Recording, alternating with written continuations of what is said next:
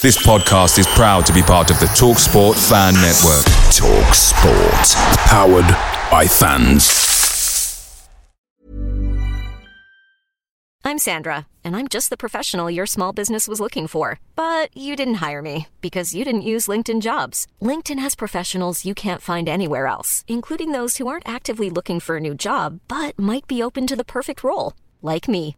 In a given month, over 70% of LinkedIn users don't visit other leading job sites. So if you're not looking on LinkedIn, you'll miss out on great candidates like Sandra. Start hiring professionals like a professional. Post your free job on linkedin.com/people today.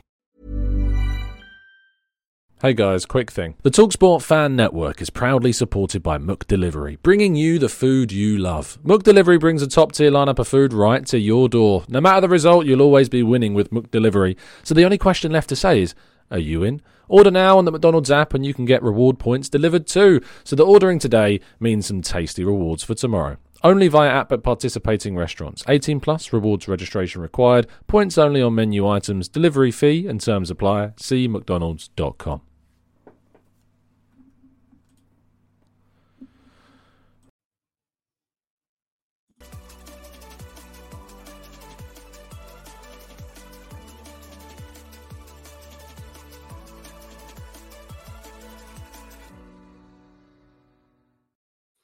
Hello and welcome to the Gooner Talk back again with you guys for another episode of what is our TGT phone-in show. Uh, we've done these fairly regularly actually across the uh, the January transfer window. I think this might be our third one, and that might not seem and sound regular, but trust me, for this channel, that is fairly regular. Uh, but what we have been doing is we've been doing these, of course, around the January transfer window um, with the reaction show to the Leandro Trossard news, and of course with our next signing. Uh, we didn't do one for Kiwior, um, but we are doing one for Jorginho, who has been announced as a brand new Arsenal player, signed on an 18 month contract with the year to extend for a fee in the region of 12 million pounds. That has 10 million pounds of that as a guaranteed fixed fee.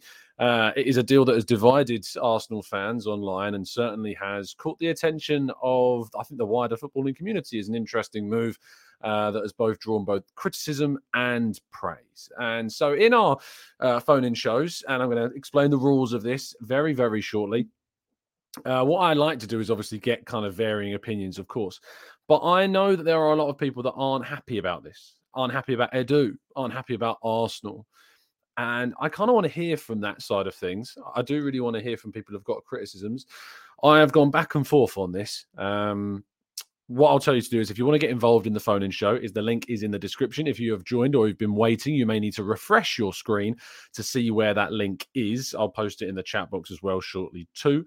Um, so if you want to come on, uh, here are the rules. You need to be 18 or over is the first rule. Um, you need to have a webcam. Uh, you need to uh, have a quiet place to record. Uh, we've had people tune in from some mad places in the past. So yes, please do make sure that you are in a quiet place with a good internet um, and that's how you can get involved. Uh, so yes, and once you are uh, in our live chat, there's like a private chat on the right hand side of the screen, which you can use uh, to let us know that you're here. And also, if you can give some background on the position that you have on the player as well, that would be really helpful for me introducing you. Um, we're going to get on with that shortly. As I say, I want to give you kind of a bit of a background on how I feel about Jorginho, so you guys kind of know the the context of things. So, um, yes, at first, as I explained when I was on with Harry Symeou earlier on, I was, it's fair to say, shocked, a little bit disappointed with the whole situation. And then I slept on it. And this morning, I am feeling more reflective about it and certainly in a position where I think that it makes sense in my mind why we've done this and I can see the uh, the positive side of this deal. But I know for many that that isn't the case, and so I do indeed want to hear from people that are not particularly pleased uh, with this situation. I want to voice their thoughts on this. We're going to start off uh, with good friend of the show, Pablo. Pablo, how you doing, my friend? You good? You well? Hey Tom, how's it going? You good? Yeah, very good, thank you, mate. Very good indeed. Uh, as good as I can be on on a deadline day. I've been busy as hell. I've been right. I've been up six six a.m. Of course, there was no eight a.m. show today because I've been working since six. But uh, yes, I I'm feeling all right. How are you feeling about this this deal? Uh, about a fellow Brazilian, of course, plays for Italy, but uh, has got his Brazilian descent. It's important to remember. Yeah, I'm not as excited as I was about Martinelli, Jesus, all the Gabbies and every Gabby you can think of. Um, to be honest with you, I actually look at this as a bit of a panic buy. Okay. Yeah. Um, reason being is is obviously we had our targets that we went for. Yeah. Um, Mm. couldn't get them for one reason or another. Obviously outpriced, and then Chelsea coming with ridiculous like sort of fees and stuff. So for whatever reason, we wasn't able to get our main targets, and I think we left it so late on in the window that Mm. I know people are saying, "Oh yeah, but um, Arteta has always wanted um, Jorginho to come over." Yeah, maybe two years ago. Yeah, um, it's almost like I don't know. It's almost like you getting a an iPhone one instead of getting the new one or six, whatever it is. Oh, yeah? that is it, it is though. It's like you sort of the problem is they kind of built you up. It's almost like you make a Christmas list, yeah, and you put Mm. your new iPhone down, and then all of a sudden your parents come in with three year old iPhone. Yeah, it's going to disappoint you, and that's how I feel at the moment. I understand that he can be, he can be good for us. Yeah, in case Yeah, yeah. this is hurting me. This is hurting me, Tom. Uh, I just can't believe you described him as an iPhone one. Like, I mean, that is- but in it's, it's that sort of disappointment oh, I've got anyway. Okay, uh, you've contextualised this. Let let me kind of put a question to you then. Um, the obvious places to go is the what you what did you want to see happen uh, realistically? Uh, someone a bit more in the profile that we've been going for recently. I know we can't just Mm. keep going for younger players, but someone that's at least in their prime. Um, Yeah. Sort of trying to, you know, just in case, because the way I look at it, I know that Partey is the main player. Yeah. Mm. And he might not get injured, and Jorginho might not play again for the rest of the season. Yeah. Um, but if he does get injured, then the person we have to rely on is Jorginho. And I just don't think he's the right person. Um, I don't know, someone maybe a bit more younger, mobile, more athletic. I mean, the thought of him and Xhaka playing centre mid together, I reckon I'll be able to run past him. Yeah. That's how slow it will be. I am willing to bet you couldn't. Actually, no, I probably drink with you, Pablo. I, don't- I know that's not true. so yeah, so that that's my issue anyway. It's just that I don't think I think I'm thinking of the worst case scenario here. Yeah, Yeah, yeah. and if the worst case scenario is that Partey's out for a long period of time, Mm. Jorginho, yeah, maybe two, three years ago, I would have, I probably wouldn't have been right over the moon, but would have been slightly happier. I think at the moment now, his form and sort of everything about him is speed, which he didn't have much of in the first place, and everything else is sort of going downhill. And this is when we're bringing him in, when we're fighting for a title. I just think is like panic last minute. Let's just bring someone in to fill the boots. Yeah, I, no, I, I absolutely empathise with the concerns, and I think it's fair to raise them. I think, from my perspective, I I look at this deal as something that is, in the final days of the window, the best of, of a bunch that we could have got, really. Um, and the the criticism I have of Edu in this window is is the speed at which we've done deals, um, and the speed at which we've or the lack of speed in making some of the decisions in this window. That would be my my criticism of the window. With Caicedo, he Brighton didn't want to sell. Brighton did not want to sell. I think we could have gone to 90, 100 million, and I still think they probably would have said no because, as I've described, like to them, keeping him and potentially getting into European football is worth more than any real amount of money we could have given them in this window. Um, and then when you look beyond Caicedo, I'm struggling to think of in terms of options.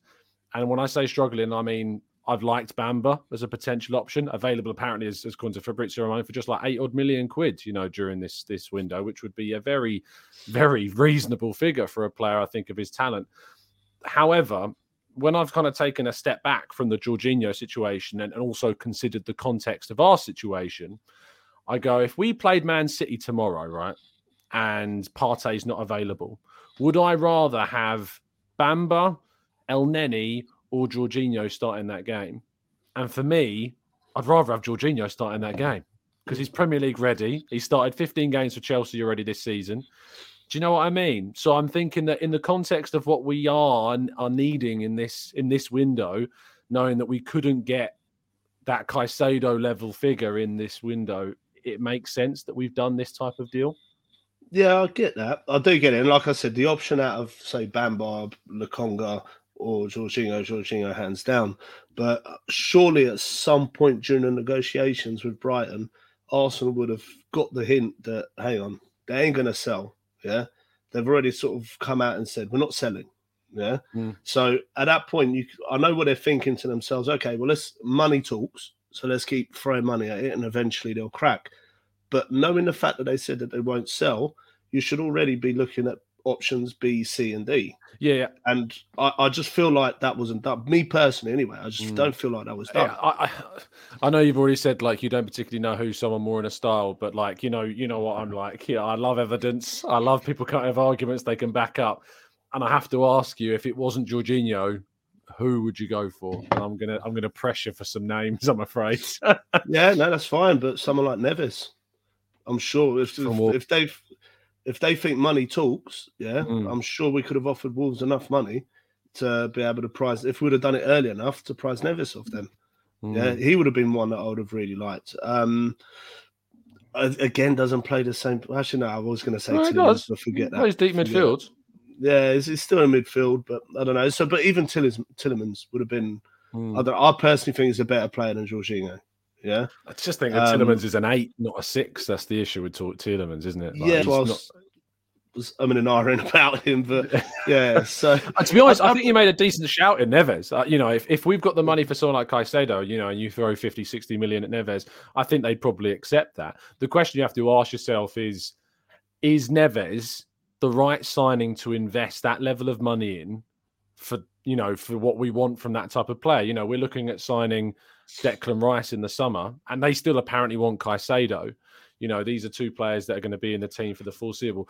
If you sign Neves for 50, 60, 70 million pounds, it's probably going to stop you from signing one of those two players, if we're being real. Um, it could even pro- potentially stop you from signing Declan Rice because he is more of an out and out six, whereas Caicedo is versatile enough to play in both positions. So, would you have been okay with that? Uh, to be honest with you, I don't think we're going to get Rice.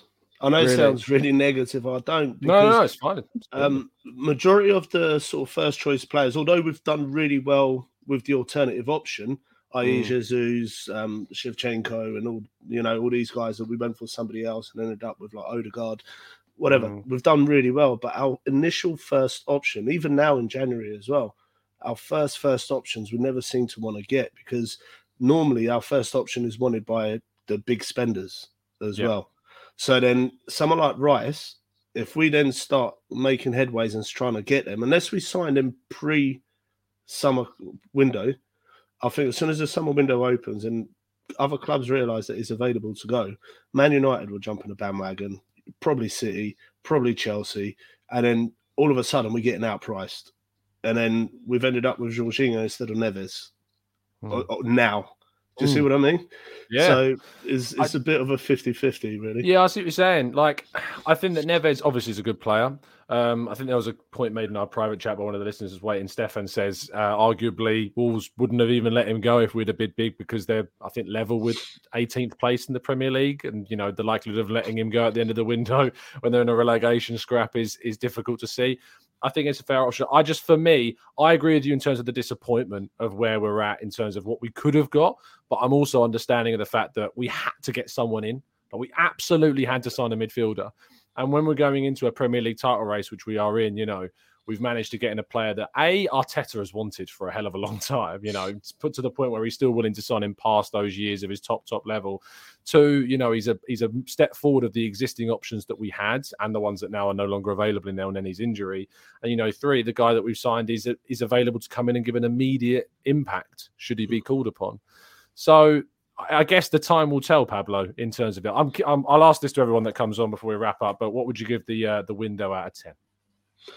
Uh, I'll give a six, probably six, Okay. seven. Yeah, yes. Well, yeah, I'm I'll give a seven for context, actually. so, Yeah, yeah. yeah, yeah. Between a six and a seven. I don't know if you do 0.5, so let's go with six point five on that one. Um, reason being is is because Trossard really happy with him. Yeah, Hmm. I think for immediate impact, is probably a better option than Mudryk. Yeah, but obviously Mudryk's got the future ahead of him and so on Mm. and so on. But I'll, you know, quite happy with Trossard. I'll be honest, I don't know much about the Polish lad uh, that we got in the back. Your- So yes. yeah, but from what I've heard, it's supposed to be quite good, right? Um, so yeah, and then obviously now Jorginho's, like I said, I'm underwhelmed. I understand why they've done it, completely get it, and it's better than having no one, but completely underwhelmed considering what I think we could have ended up with.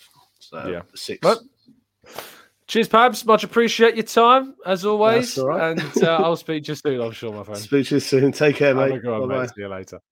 Uh, fantastic stuff. Uh, I, I actually received a message earlier in our TGT WhatsApp group that I wanted to read you. I need to find out where this is from. Um, but uh, it's a really good quote. I have a feeling it might be the Athletic based upon the text. Uh, that it's the font of the text. Anyway, it's kind of a, a review of the move from a, a journalistic standpoint. Um, they rate it a B minus from a Chelsea perspective and an A minus from an Arsenal perspective. And the reasoning behind that is with only six months on his contract, Chelsea have done well to get a fee of 10 million plus 2 million pounds in add ons. But they are also strengthening one of their London rivals and letting one of their most experienced players depart in the process. Arsenal needed a midfielder, and they have made a smart choice not to spend 80 million on Moises Caicedo, bringing in experience like Jorginho instead. A 31 year old should provide the calmness the Gunners will need if they are to end the season with the title. It's an interesting perspective. Uh, let's bring in Elliot, who's next on my list. Oh, by the way, guys, I'm going to be going on the bottom of my screen um, in terms of who's first. I'll probably give a, an idea in the private chat as to what that order is uh, as well, so you're well aware of that too. But Elliot, let's bring you into the conversation. How you doing, my friends? Good to see you're not at work when you're joining me. Always good. Yes, I'm working from home today, uh, you know, beating out my frustration on this keyboard I have here at the de- at the desk. So again, uh, so again, uh, yes, thank you very much for having me on. Pleasure. So I know that you're not particularly happy about this um, this deal. So tell me where your head's at with it. To be fair and frank, Tom, I am vehemently against this signing. It shows how juvenile we are in the transfer market. Yes, we got somebody in, we got a body in, we got a warm body in, if, if, if you want to call it that. But at the end of the day, it shows the ineptitude of Edu in getting big deals done, especially when in, in, when it's concerning Caicedo.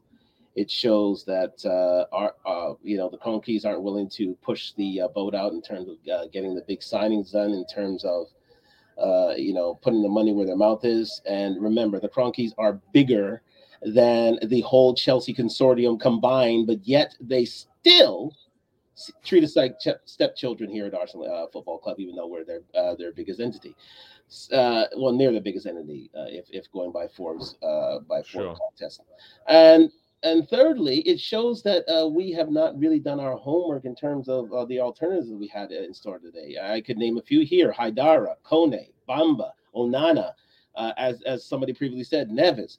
All these players were gettable. All these players were cheaper than uh, than the alternative Nana. All within our within our age range in terms of where we wanted to be in uh, in terms of uh, you know uh, good signs going forward. And yet we never got them. But yet we got this guy who has the, as I've said already in the chat, the turning radius of a cruise ship, cannot run in the midfield, and is literally uh, an absolute liability when it comes to being dribble pass. He's one of the most dribble pass midfielders there is. Chelsea are laughing at us right now that we took it out of their hands. They can't believe the luck. We're paying to be their bin men once again. And it stuns me how we can be in first place and they're in 10th place, and yet they Mm. get the better signings than we did. I, I, I don't get it, Tom. It is an absolute shame that we are in this position right now. We have to go get a, a, a midfielder who's on its last legs, can't get any time on the uh, in the Chelsea in the Chelsea. Mm, he started 15 games for Chelsea this season. Well, we embarrassed him when we were out there, when we were at, at Stamford Bridge. We're a very good team. it's not like we're, you know, embarrassed him. And we've embarrassed a lot of good midfielders, I'd Oh, argue, this embarrassed a lot season as well. yeah, okay, we did. We did embarrass a lot of good midfielders, but we're in we shouldn't be in this position, Tom. We're in the best position we have. Who would you have signed. Elliot? Who would you have gone for? again? Kone would have been my first choice. Okay. Okay, he would From have been Borussia Mönchengladbach, yeah? from Borussia Mönchengladbach. I think if we put a good uh, package towards him, we could have easily got him, easily, and at a fraction of the cost of, of this guy here, and he would have been an adequate uh, deputy going forward. I think we could have got Okay. Haidara, target the man that uh, that that that that. Um, Amadou Haidara, had- Leipzig. yeah, from Leipzig that that, that Brighton had already uh, had targeted themselves. I would have gone for him. Bamba, I know he's a lightweight, but he would have been an adequate signing. Onana, you know, here's the thing. If I, and I know that Everton are in a relegation battle, but if they saw money at their disposal and they have lost and, and they had lost their way in terms of uh, ownership and their main owner, I'm sure they would have taken uh, some sort of deal from us for for Onana if we had pushed hard enough. But this mm-hmm. again goes to show that Edu can't do big deals. He can't do it. He's never he's he never has done it. Anything over 40 50 million dollars. And remember, let's let's let's let's let's parse this out a little bit further. Mm. The Jesus and Zinchenko deals were basically the, the, the, the, the Jesus and Zinchenko deals were basically Arteta conduits. They, they they they were Arteta friends that came into the club. All you had to do was sign on the dotted line. It wasn't hard to get them. And the one, I, the, uh, the one that I would you know, give fair play to uh, uh, is basically I'll I'll give him White. But that's Ramsdale. Yeah, uh, but I'll give him 40, 50 million dollars for that. But when it comes to these big deals, he gets bullied. And that's what I was afraid of from the start in this market. We are now the bullies. We are the mm. ones who hmm. get bullied in the transfer market. If anybody comes of any of any good ilk, of any uh, uh, uh, uh, uh of any you know substantial fee, guess what? We're we're we're, we're cowarding out. We're the cowards. We are hmm. cowards, Tom. In in, why in the- why were we cowards in this Caicedo situation? We offered 70 million pounds for a player that I'd argue is worth a significant amount less than that in reality of the market. And Brighton have turned around and said he's not for sale. They've rejected a bid from Chelsea. I wouldn't describe them as bullying Chelsea by rejecting that bid, which is again I think is probably a fair amount for what Caicedo is. Um, I think that Edu has done deals for Gabriel Jesus. He's completed that with City, despite there being competition. We can say yes, Arteta's got his links with City, but you've got to get the deal done. Zinchenko, of course, similar lines as Jesus there. You mentioned White, 50 million pound deal for him. Aaron Ramsdale, we had to go back and forth with Sheffield United to get Arteta, the mid, uh, the goalkeeper he wanted, and eventually we got our man through the door as well. Uh, we've signed players that have led us to the point in constructing a squad that is competing for the title this season. And when we went into this January window, we knew that we needed a forwards, we knew that we needed a left-sided centre back, although no one really was talking about that, and we knew we need we knew we needed a midfielder. Now for me, when you look at the winger that we brought in, we wanted Mykhailo Mudryk. That's absolutely clear and obvious as day. That's who we wanted. And in the end, Chelsea paid exactly what Uh, Shakhtar Donetsk wanted for that player. Now, I have questions about that deal because I feel as though we've bid for Caicedo a level of money that kind of indicates that we did have the money to sign Mudryk. However, just put that to one side for a second we pivoted extremely quickly and moved for a different player instead and got Trossard, who, from what I've seen of him in this short amount of time, and of course, what I've seen him at Brighton, already looks like he's going to make more of a difference this season to us than potentially even Mudryk would have made to us. And then you've got Kiwior, of course, who comes in as backup and competition to Gabriel, which we needed because we have no other left footed centre back. And then, of course, we've now signed Jorginho, who, as I say, has started 15 games so far for Chelsea this season.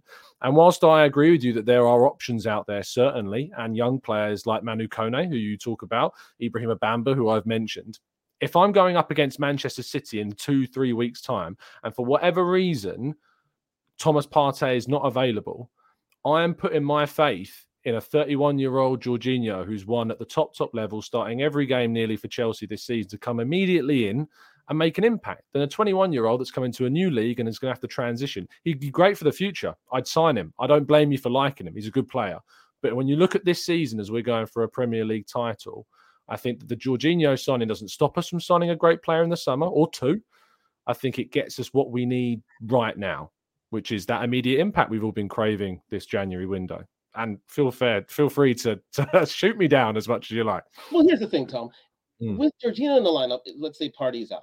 It forces our change of play because, again, because of his mobility, his lack of mobility, we have to use players like Zinchenko and Xhaka to cover for him because he doesn't cover as mm. much ground as Partey does. It, it forces our change of play. So therefore, we have to be a, a much tighter in the midfield. We basically we basically have the two and one formation in the midfield with Jorginho there because we have to cover for him. With Partey, we have the freedom to move forward. So therefore, our attack is not as potent, not as potent Hmm. as it would be in in, in the circumstance of, of, of having Partey there. So therefore, it limits us. That's what Jorginho does. Yes, he's a warm body. Yes, he, he gives us cover. Fine, but he he limits us in terms of our in, in, term of, in terms of our dynamism, and that cannot be understated. This mm. man is is such a liability in terms of mobility. It's, you might you might as well just give him a wheelchair and just get him out there and, and, and see if he can do something for you because he's he, he's he is as I said before, he is he is dribbled by one of the most dribbled by midfielders in the Premier League. That's the Could you reason give why. me an example, Elliot. okay, let's. Uh, I mean, I, I saw it. I saw it on my Twitter just uh, just Mm, today. yeah. Uh, it, it, it, you see when he was, you know, there's an absolute. Uh, I, I think there was a um uh like a sh- like a short where he, you know, there's a um a film where he's where they show where he's he's dribbled by again and again and again and again. He's left wanting because he, he has doesn't have the mobility that he used to have. He's Yeah, not as haven't dynamic as he used to be. And Could you Mhm. could you send it to me, Elliot? I haven't I, seen. I, will send it to you. I'll send it to you absolutely. And it, and, it- and it's humorous. It's actually quite humorous way to, to see this. And to be fair and frank, it is it it just shows that we have Yeah. to we have to accommodate Jorginho in order to play our game. We shouldn't have to accommodate. We shouldn't have to accommodate a player who comes in in order to play the game we have, the the the, the, the title challenging way we have been playing thus far. To bring in Jor- Jorginho, to bring in a warm body like this, yes, he has the experience. Yes, he has a championship pedigree. But at the end of the day, he's past his sell by date. Mm, I don't think that's necessarily true that he's past his sell by date because you know this is obviously a player that, as I say, is still starting regularly for Chelsea this season, and I think that he's a player. Obviously, that this isn't about Edu. To be honest, it's more about Arteta. He's the one that's put the faith in in this guy because Arteta's gone to Edu and said, "Look, you know," or Edu's gone to Arteta and said, "Look, Brighton aren't selling Caicedo. You know, he's not going anywhere. Who do we want to go and get?" And Arteta has turned around to Edu and said, "I want Jorginho." He is the option that I want us to go for as an alternative to Caicedo. And so therefore they've gone out and they've done it. And so the the example this is kind of the last point because I'm I'm conscious of time and I know there's other callers that want to make their points. If we we've got Man City in three weeks time, right? You know we're playing them after we play Brentford and, and Everton or Everton and Brentford that way around. Would you start Manu Kone over Jorginho against Man City in three weeks time if we bought him on deadline day? Against Man City? Yeah. Oh, I would venture yes. Okay. I would just think I just think that the only argument that really you, you've got regarding the, the criticism of Jorginho is his mobility. And for me, in a team that has Ben White, Saliba, Gabriel, or Kiwior, and then Zinchenko, plus Xhaka, who's shown to be a lot more mobile than I think fans thought. Again, Um. It's accommodation. It's accommodation. It's not about accommodation. It's about a team that works. It's about putting a player into a into a system that enables you to get the best out of those players. You take Granit Xhaka for example. He's playing the left eight position, and we always moan that Granit Xhaka too slow, can't move, turns like a bus, right? And we've put him into the one of the most physically and fitness wise demanding positions on a football field in a box to box role, and he is flourishing in that position. So I think there is a good chance that we see Arteta, who wanted this player, insert him into a position where he feels that he can perform. And we won't have to quote unquote accommodate him because the system supports him anyway, like it supports every other player, like it supports Xhaka's vulnerabilities and Zinchenko's vulnerabilities and White's vulnerabilities.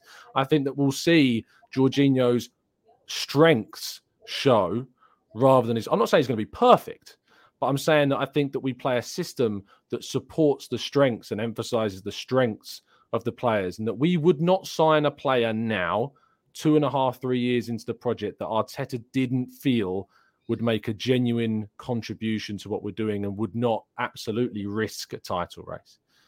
I'll let you have the final word, Elliot, before I move on. again, Tom, uh, you know, this it's a, it's a signing. You have to deal with it, but at the Mm. end, it's not the right signing for us right now. Fair enough. Statement. It's not the sort of statement that we need to uh, make as a first place side. That we have to go through the uh, through the through the through the bargain basement through the uh, through the, through the cheap aisle in order to pick up something in order to put uh, you know to to to accommodate us and, and and quite simply we could have done better. We could have done better with better scouting.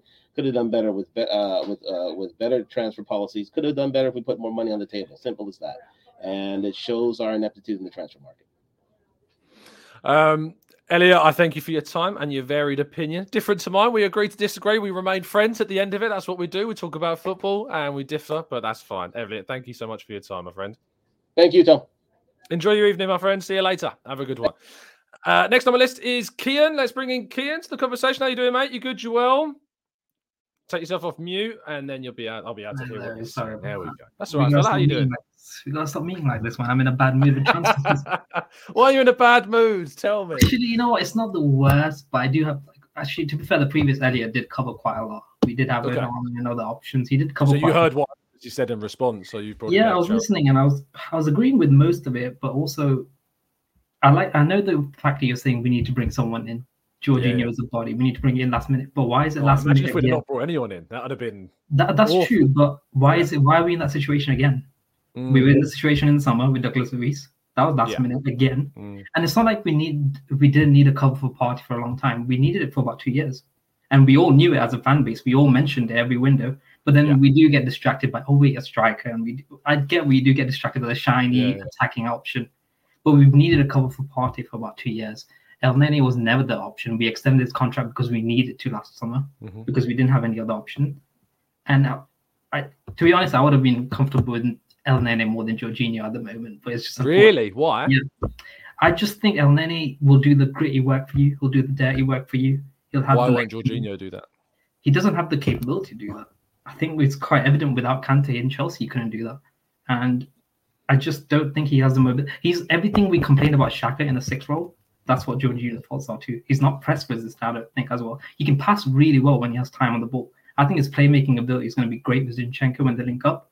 But I just don't think he's going to be that press resistant like Partey is. I don't think he can dribble like Partey, and I don't think he can cover the ground like Partey. Like, for example, when Partey ran past our centre backs to cover Antony when he's running down the wing against United.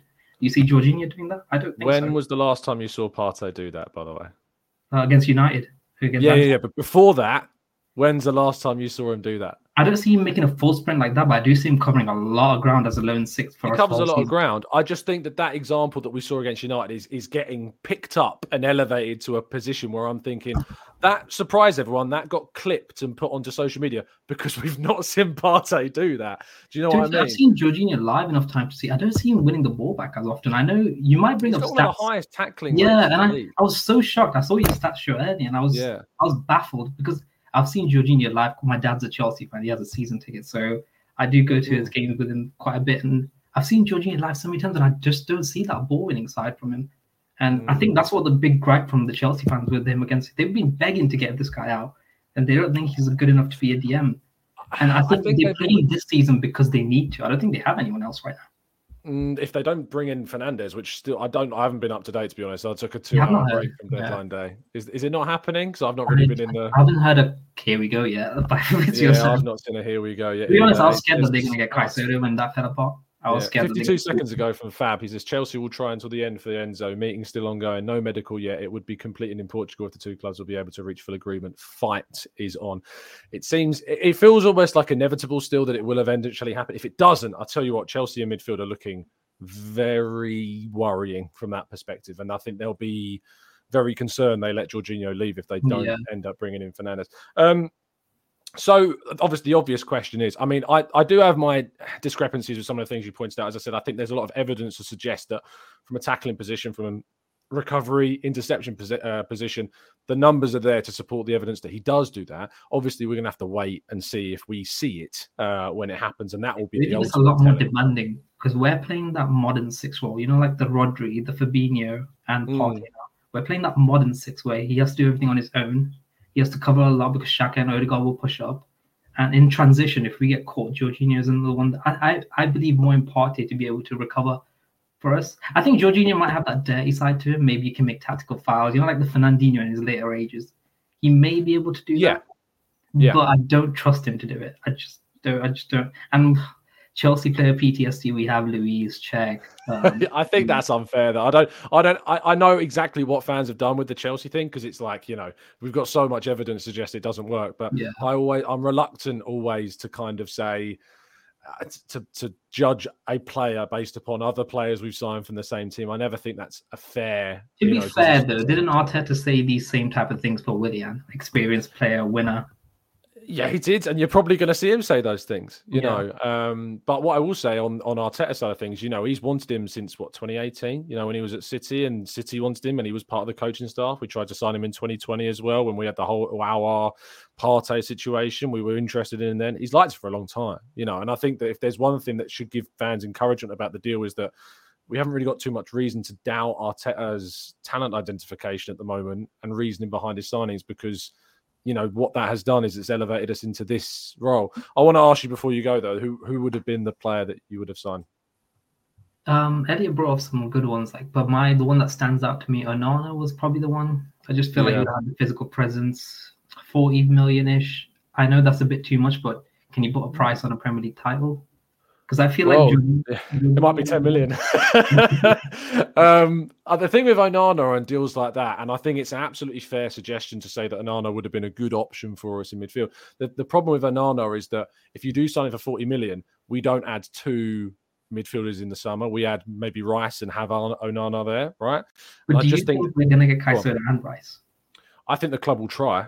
Yeah. From the sounds of things, from what we hear, from what we're hearing, Arsenal will go back in for both in the summer. Whether that happens or not is a is a different thing. But that's I think it was Dharmesh Sheth on Sky Sports as was one of the first to come out and point that out. I've not heard anything to suggest that the interest in Caicedo will end because we've got Jorginho.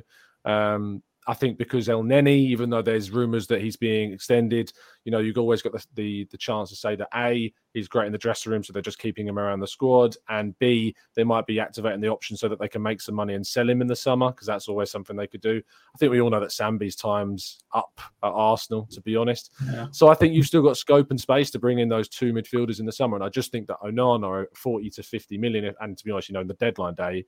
Everton are going to be asking for a silly amount for a player that they need to keep them up still. Wait, let me It ask you this before I leave. The one question: Of course you can, When's the last time we had a transfer that the opposite, like the t- team we're getting him from, were happy for him to go? Hmm. They thought he was past it, but he worked out for us. When was the last time we pulled that off? Jesus. They were happy for him to go. Well, they're bringing in Erling Haaland. If I was bringing in Erling Haaland, I think I'd be pretty happy to Mm. I don't know if they were happy to for him to go, but they were like accepting and because he was a good serve. Like you know how we let Mm. um uh, Leno go. He was a good serve Yeah, and we were okay with it because we Ramsdale. had one better. But they weren't. It's not like they thought he was a bad player and he needed to go. Mm, yeah, I don't think Chelsea think that Jorginho's a bad player. I don't think they do. Wow, this is a lot of their fan base, do, and a lot of them don't. I've I've spoken to a lot of people within you know the content creating world of art of Chelsea, and they're saying we shouldn't have let him go Arsenal because he can win. Yeah, not he can win them the title, but his presence could have a direct impact on Arsenal win the title. And we obviously are trying to get Enzo Fernandez. I'm speaking we, you know, I'm speaking through them. That felt sick me saying that, but you know what I mean. Um, but they're saying like you know we um, are trying to get a midfielder. It's not done yet, and we could be seeing Jorginho go off to strengthen one of our rivals, potentially get them a title because he's better than their existing backups to Partey. For me, in my opinion, I know you said Elneny you thinks is, is a better option, but uh, it's. I think that's that's the issue, yeah. Well, I hope the signing doesn't work out because I'm and not- that's that's the view to have, isn't it? Like that's that's where we've got to be. Is we just got to hope it works. Because Kiwior and um, Trossard, I I was I was happy with that. I gave you a six when we signed Trossard. It's not moved much, Mm. six point five seven. I don't think Kiwior because I've not seen much, so I'm not going to judge him yet. Yeah, yeah, yeah. Jorginho, I have my preconceived ideas. I don't know if Tarteta will improve him in our system. Maybe I'll give it a go. We'll go for it. We'll see what happens. We've got no choice. But yeah, I just think this DM position could have been addressed in the past two years, and we kept doing it last minute every time. I can't disagree with you on that, and that is the genuine criticism I have is that we have been too slow on the midfield. Too slow, way too slow. So we agree. We we end on an agreement, which is good. Uh, Kian, thank you so much for your time, my friend. I'll speak to you soon. Sure. See you later, mate. Much appreciated to Kian. Uh, I think we've got some super chats uh, that I've mm, somehow missed um, in the chat. I say somehow, I've obviously been chatting away. Uh, let's try and tackle some of those. Chris says Xhaka was one of our best players last season. To be fair, wasn't necessarily playing this new role the entire time that he's been here. I'm sure there's others that I've also missed in the chat. I'll try and find them. O'Malley says uh, we counter press in a 2 3 5 and defend in a 4 4 2 in a mid block. He will always have one or even potentially two players next to him um, stop thinking of him in Chelsea's system. Alan D, thank you so much uh, for joining up as a brand new member. Welcome to the TGT family. Much appreciate your support. Chris P says, How do you know uh, that they were gettable? Obviously, asking Elliot. I think that was at the time about the players that we've been talking about, Neves, maybe with Pablo. Um, none of them had the experience, which is exactly what we need. I, for one, am glad we didn't overpay for Mudryk and we didn't miss out on Caicedo. He just simply was not for sale. I will continue to scroll up whilst I get my next guest on because I think there are others that may have in super chats that I have missed. Uh, Garrett is up next on my list here. Uh, Garrett, how are you doing, my friend? You good? You well? I'm not too bad, Tom. Not too bad at all. I'm glad to be on. Good stuff. You always, always, always appreciate a microphone uh, when I do these things, and uh, very much appreciate hearing the crisp audio sounds. I'm just a nerd for that audio stuff, so I appreciate it. How are you feeling about um, the Jorginho situation? I mean, initially when I saw it, you kind of saw the rumors circulating last night. Not particularly inspiring at first, kind of like yourself. I was thinking, mm. God, you know, is this what the window's come to? But when you think about it a bit more, I mean, like kind of as you said all, all along, he provides that experience. I mean, like the other options we were going to get. I mean, Caicedo, uh, there's nothing more we could have done. People online seem to think there was something else we could have done. There wasn't. So, I am listening, by the way. I'm just sorting out the private yeah. at the same time. um, I mean, we we couldn't do anything on that front. We tried. I mean, as you've said, and I agree, it's 75 million. As apparently, what is the sec- was the second offer, well above his value, and they yeah they just weren't selling. I mean, alternatives I mean, uh, Elliot, I think mentioned Neves. I mean, eh, they're in a relegation battle. I cannot see them selling him. Onana said he didn't want to leave. I mean, the market for a midfielder uh, in this window was it was terrible. Um, mm. I suppose my only one thing I was thinking of was why not if we're going to like Jorginho was pretty cheap, you know, twelve million uh, to a club like Arsenal isn't a lot of money. Why not get Bamba as well? Like I'm well aware he's you know he's raw, uh, you know, quite like Sambi when we first got him, you know, even maybe mm-hmm. less so playing in the second division of Portugal fo- Portuguese football. But just you know, it's it's nine million. It's not much money. Just chuck it at him, get him, and see what he can do. Um, I suppose that would be my only criticism. You preferred him to Jorginho. I was thinking in combination with Jorginho. If you're okay. going to go for Jorginho, get them both together. You know, because it was okay. it was it wasn't going to cost much that money. Maybe fills a spot if we say, you know, yeah. I'm, I'm, I'm, saying the obvious question here, do you think it yeah. fills then a spot up that could have been taken up by Rice and potentially Caicedo in the summer? I suppose my thinking would be that he would take Sambi's spot, um, given that Sambi's gone out on loan. And I think, as you said, and I think a lot of us has maybe come to realise maybe Sambi's time at the club is coming, you know, nearing an end. So that was my mm. kind of thinking. Maybe he could take Sambi's spot in the squad and then potentially we could still get two midfielders. But I understand what you're saying as well. It's a yeah, it's a valid point. And I mean, I think we the money we saved by not, you know, say say Brighton did want to sell, but the price tag was 90, 100 million, and we spent it. You know, what would that mean for the summer? So I, I'm I'm kind of looking at it that way. It's it's not bad overall. I think the window is a seven. Um, I think as well. Uh, I remember yeah, in yeah, in your Kiwior show, the breakdown of him, um, I mean, he's played more minutes as DM than he has as centre back. So that's yeah, something yeah. to consider. Yeah. I mean, you know, obviously it's a different pace of game in this area, mm.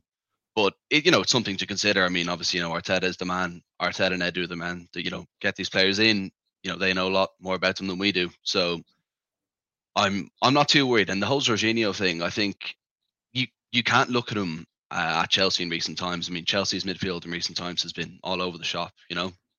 Um, while it is a little bit worrying to think of the kind of recovery pace him and Jack would have as a, you know a, in the midfield, but he's more he'd be more protected, you know. So I'm I'm not as worried, and he's good in possession based systems, which you know is exactly how we play these days. So yeah, I don't know. And I, uh, sorry, go ahead. No, I was I was agreeing with you. yeah. no, I think as well. I, I I'm not sure where people seem to think he's going to be some starter. I mean, he is you know, going to be on the bench. I mean, we will see him, you know, as rotation, you know, say the last 20, 30 minutes if we're controlling games, but yeah. he is not going to be a starter unless Partey goes down, which, you know, I'm I'm not that confident Partey will stay fit. I mean, fingers crossed, obviously, but mm. evidence tells you he probably exactly won't. evidence yeah. tells us yeah. otherwise. So it's kind of, you know, uh, I'm not sure. I, I, to be honest, eh, given the circumstances, I don't think we can be too annoyed. You know, people love to whine we know that well. So people are always going to have a problem. But you know, given the circumstances, yeah, I said I think it's a seven overall. Trossard, great signing. We saw the problems he caused City, and Kiwior, as I said, I haven't seen too much of. But if Arteta wanted him, I think Arteta has enough credit in the bank to justify getting these players. And also, people forget he wanted Jorginho two years ago. And while I understand that Jorginho has fallen off, so you know, somewhat, he still wanted the player. You know, he still has some of those traits he had two years ago. So, look, I'm, I'm, I think Arteta and Edu, while I think we shouldn't really be in this place potentially, I think you alluded to it as well. In previous windows, say the summer, we probably should have got a midfielder in. Um, but that would be my criticism. I really don't think a marquee midfield signing is for a January window. It's just it, it's very hard to get business done.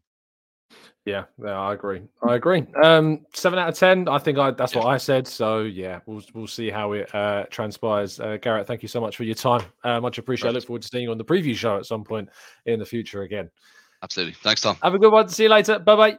Um, I'm going to be really mean to our Q, um, but uh, you know he does run a charitable organisation, so I kind of have to be. Um, Although I'm now kind of worried because I can see in the bottom of my screen he's already put something on the screen.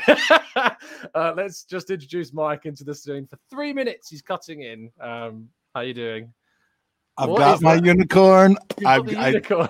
I, am gonna blow it up soon because look, because uh, people are blowing up for no good reason. I'm gonna use my my my energy and my breath and blow this up and sit on it like a you know like a 22 year old footballer in my pool, but boy, are there some people going nuts today? Mm. You're My not God. going nuts though. Why? I, I, well, one, I'm old, um, and I, and when I try to, you know, when I try to be energetic about something, it just doesn't work anymore, except for one thing. But, um, but uh, I'm loving you today, man. Just the your your your control and your the, the, someone pointed out in the chat. It's your it's your teacher control. You're yeah, you're, it is that. You're is that mm, which yeah I, I, I, I see what you're saying, but this is why it's completely wrong. I, I love it. Love it's it. hard to balance that without looking like a complete you know what, like well, but but which but, I probably you know, do. For a so. fetus, you're doing you, you know you have a you have a very mature way of handling those things. So no, honestly, um, you know I we've obviously been chatting offline all day in a group, uh, and and there's probably a little bit more tolerance in that group than I'm hearing on this open mic show, and uh, but uh, for the, the window that we've had. But you know, again, you are you looking at the window? Are you comparing January 2022 to January 2023? Are you just looking at Jorginho versus other options that we don't know were available or realistic? Are you taking the summer into consideration? Or, you know, if you if you throw all of those things out and you focus on one issue, which is did we sign the best defensive midfielder available to us, then yeah, I can understand you being mad, but that is not the only issue in this you know in this contextual situation there are so many moving parts in any one transfer in any transfer strategy any transfer window and I just can't believe how many people are throwing their toys out of the pram about Edu and about not being able to get big yeah, deals you done. You can't believe it. Uh, well, I can believe it because we've seen it before, but yeah. but I mean, how how many times do we have to be taught as a fan base? Wait to worry. You know, I know people don't want to have a bad thing happen that they could then say, "I told you this was going to be a problem," but you know, all the energy spent whining about signing Ben White and Aaron Ramsdale, and the whining about and and the and the just the the the people just wringing their hands about sticking with Arteta through you know through the tough times how many times do we have to be proven that you know sometimes you just wait and see before you go nuts about it? Mm. opinions sure but just going nuts about something that we don't know the outcome of yet we have no control over and things are going pretty darn well right now it just seems you know i don't know. Again maybe i'm old maybe i've seen a lot of different things in my life and people are just watching football and that's the only thing they've ever done but to me it, it it's a bit overblown at this point. We're top of the league there's nothing that I see that's showing that we're weakening. Um, we have tough games coming up, and our squad depth is infinitely better. Well, not infinitely better, but marginally better than it was a month ago. Better. Yeah. It's better than it was a month ago, and it's much better than it was a year ago. Oh, so, yeah. Is that my three minutes? That's your three minutes, mate. I was going to do teacher voice on you then for a second. now you told me it was only going to be three minutes. Uh, when when you're done here, mm. uh, and you you know, and you want to talk more, GoonerOpenMic.com. Come over to ours and and feel free to blow up, and I'll just I'll you know, I'll go hmm uh, yeah, learn the mastery of the uh, the facial expressions. Um. No, Mike, smash you, mate. Appreciate you uh, jumping on for just the three minutes. And uh, yes, uh, do once we're finished here and you're done here, you can go and watch another phone in show on the Gooners Pod. Don't come sure. over to me before Tom's done, then, because then Tom won't be my friend anymore. There you go. Right, Mike. I will speak to you and see you soon. Don't sit on that at the wrong end; it'll be painful, mate. Um, I'll see you soon. Have a That good was my one. strategy. see you later, mate. Have a See good one. soon. Bye bye. Uh, let's bring in uh, Dylan, who I'm hoping is ready. I've been messaging him in the private chat, um, but he's not seen it. He's looking at it frantically now. Uh, Dylan, are you there? Are you ready? How are we doing? There we are. Hi there, Tom. Yeah, you good? Yeah, very good, mate. How are you? Yeah, brilliant, man. Sorry, um, no, Mike. Mike was very well spoken. Then I was kind of expecting to be the only one to come on here and actually agree with you. Like, no, no, genuinely, like, and uh, the guy before him as well. I forget his name, but yeah, no.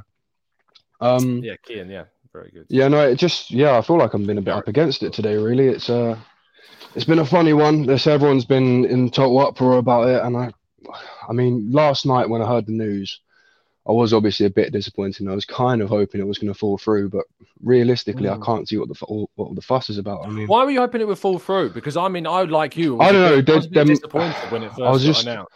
kind of fingers crossed that something else was going to come in in the Mm. background, and maybe there was just going to be this miraculous signing that we'd all just not expected, and just going to turn out to be like a genius play from Edu. But realistically, I mean, this could work out really well. Arteta, Arteta wanted him in the long run. Um, I mean, a couple of years ago, anyway. And although it's obviously not our first choice, all our all our previous second choices have pu- have turned out to be, you know, really really good signings. And I'm sure plenty of people that are calling for Edu out now probably didn't want Zinchenko, probably didn't want Ramsdale, you know. And maybe that's maybe that's not a fair estimation to say, but it's Yeah. I've never seen I've never seen a signing be so divisive in the fan base. It's it's Mm. bonkers to me, and, I, and I'm, I feel like I'm inclined to sort of expect that it's just because he's a Chelsea player, and we've all got a bit of P- PTSD from that. Or maybe that's not true. I mean, there are. No, I have heard right. some. I've heard some reasonable arguments tonight, and I think obviously that's that's why this platform is is quite good for getting people out of their echo chamber a little bit because you know I've I've Mm. heard things which I haven't heard all day, and I think you know you know it's really good that you're doing that. But yeah, generally, I mean, um, I think with with Jorginho, and I, this is one point which I don't think many people have touched on, is I don't necessarily think we're buying him just to slot in in Partey's role. Mm. Say Partey comes out, we do actually have other options in this to put somebody like for like and say, oh, you're our number six now, and everything's going to come for you. Like there, there are other ways Arteta can play the system that might still be able to facilitate Jorginho. For example, okay, okay, okay, so the new guy we got, Kiwior, allegedly, I mean, I haven't seen him do any games game time, but supposedly he's quite a good defensive midfielder. And um, Zinchenko's been proven to be quite good in that centre mid role. Um, but there's potential for Xhaka to move back. But maybe Odegaard moves as an eight, and then you have the you have Jorginho and Odegaard being the orchestrators of the midfield, and then having somebody more stable like Xhaka at the back trying to be the protector. You know, there- Yeah. there's options, and I feel like everybody's just so quick to assume that oh, we need a defensive mid. We've gone for Jorginho. That's our option. It just I, I don't know. It doesn't really doesn't really go by like that. I don't think. Yeah, I, I mean. I, I I agree with a lot of what you said, and I think you probably echo a lot of the thoughts I've I've said on the show. And I the, the criticism I have, um, and it's always important to be balanced. Like the criticism I have of the window is the speed at which Edu has, has necessarily done things. You know, like the Mudryk thing dragged on a long time. Like, yeah. uh, and eventually, I kind of moved. within reason though. I mean, we we've been looking looking. Oh no, sorry, Karen, I'm interrupting. No, it's fine. I'm used to doing that to me all the time. Um, yeah, as I say, just you know, the, it, it's the, the, the uh, Mudryk thing dragged on a long, long time, and then you're also in the situation where the Caicedo thing clearly he wasn't for sale. So Yeah. why we kept on bidding and bidding and bidding when we could have used that time potentially more effectively, you know, I No, think is a fair criticism. Yeah, no, hundred percent. Uh, I mean, with Mudryk, we're we're scouting him for a long time, like even since last summer. And I, I came on here and had a chat about that in the last phone-in show. And I mean, we, we just got out outbid in the last minute, and you can't predict something like that. And yeah, you can say we should have just put the money down, but it was it was a ridiculous amount of money. And we don't have the sort of financial flexibility that Chelsea have. We operate a little bit differently, and he'd kind of be coming in to sort of immediately start over Martinelli as well. So that that didn't bode too well to me in the initially. I think Trossard has been well. I mean, we've only seen him twice, but I think he's been outstanding all year. Like he's been he's been remarkable. He can play left wing, forward, right wing, and as a cam. I think that's de- generally better than just having somebody who's just going to run down the wing and just be that you know that lightning fast pace you see on FIFA. Like, um, and then with uh, with Caicedo, yeah, I mean he just wasn't for sale. We offered a ridiculous amount of money for him as well, and this is what it's come down to. But yeah, I mean, you know, it's January. Like this isn't the summer transfer window. We didn't get anything done in last January. It just proves how difficult these things can be. We've made three transfers in three key positions. We weren't even expecting to get a, a centre back. You know what I mean? So I think generally we've done pretty well. And you know, on regards to Jorginho, he's he's already shown to be a proven winner. And I don't think anybody I mean, I know it's been a year and a year and a half he's been out of favour with the Chelsea fans, but I don't think anybody just turns into a bad player overnight in that in that Yeah. sense. You know what I mean? Like he's still mm. got that winning mentality. You know, he took Italy through to win the Euros, and he's ta- he captained Chelsea to win. Was he the captain for Chelsea when they won the Champions League? I think he didn't. Maybe it was Azpilicueta. Azpilicueta, Yeah, but he he Yeah. has he has. But been he's, he's like he's a deputy, you know. He's he's Yeah. Mm. got that energy about him, and I genuinely think just having him in the background as another experienced head, when maybe Elneny's not going to be around so much, this could be this could be perfect. Arteta clearly likes him. I've seen some pictures. like- Do you know what I mean? Um, I think no, I, you know, it's been good. It's good to come on here because I think most of the voices I've heard have been quite sort of dissentful towards Edu, and I just think it's a bit mad. Like, um, Yeah. Obviously I'm not I'm not discrediting what other other people think. Everyone's inclined to their inclined to their opinion, but I feel like a Yeah. lot of people just want to be vindicated and just saying that Edu's just not the right man for this job. When I think he's done loads of business really well. In regards to like Jesus and Zinchenko, it's like you can say that's Arteta, but who's doing the business behind the scenes? Arteta says he wants him. Edu's got to do all the business, and he's got them Yeah. through for really really cheap. In the grand scheme of things, you know what I mean? It's yeah. Mm. Oh yeah, you look at the, t- the team we've built. You know, people are saying he, he can't do a big deal. Well, we're really good at doing deals for the players that Arteta, you know, still wants. Yes, we don't always get the primary target. And to be honest, I do put that a lot. If if we were like, you know, if we were talking about us being in Man City's position, you know, top of the table, title challenging each year. I'd be like, why aren't we getting our why aren't we getting our primary targets? Because a club challenging for titles each year should be getting their primary targets. But in reality, we finished eighth twice, we finished fifth last season, and we're trying to build towards being a title challenger every year from now. So I kind of see from that perspective, yeah, I can see why teams that with more, you know, modern day um reputation maybe Credit in be the bank, yeah, that's Yeah, it. And in the Chelsea have they won the Champions League just a few years ago, and we are, you know, we're aiming for great heights at the moment, but we're not really quite there, are we? I mean, And seems like we- United, we don't have we don't have that same pool, and we can't offer the same finances and Mm. maybe the same income that Chelsea could maybe provide. Like they still have a pool, they are still a big club, despite where they are on the table, you know. And Arsenal still have a lot to prove. I mean, uh, yeah, I mean that's it. So Uh, out of ten to the window.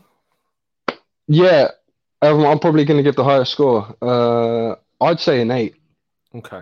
I'm not, I'm not massively infused with the um with the Jorginho deal, but Yeah.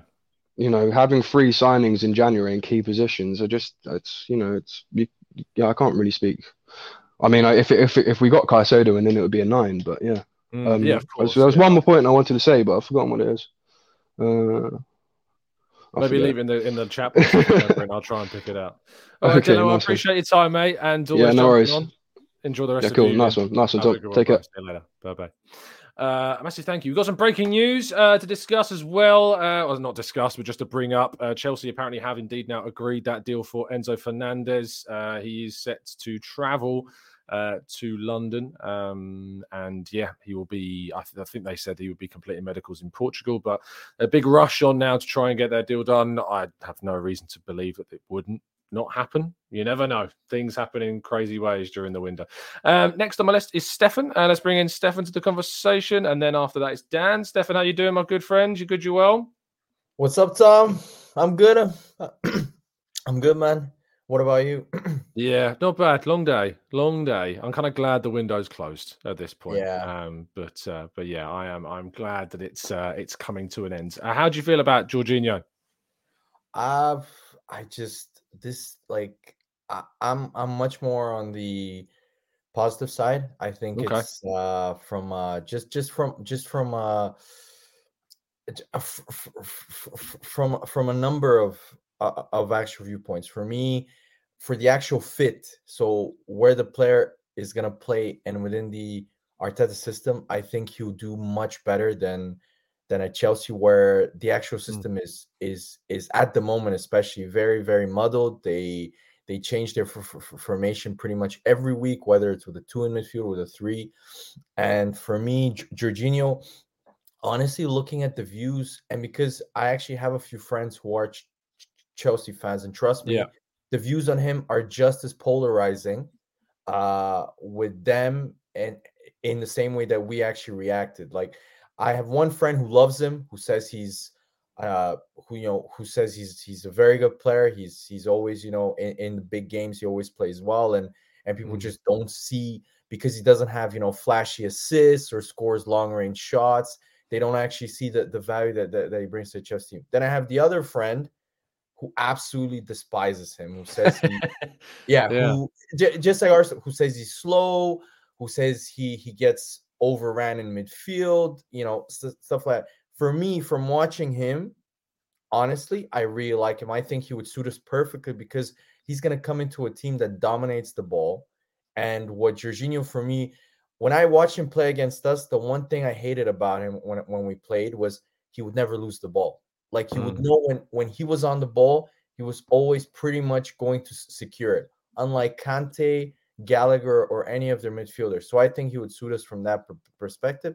And just looking at it from just a more cost benefit analysis, it's a short term deal.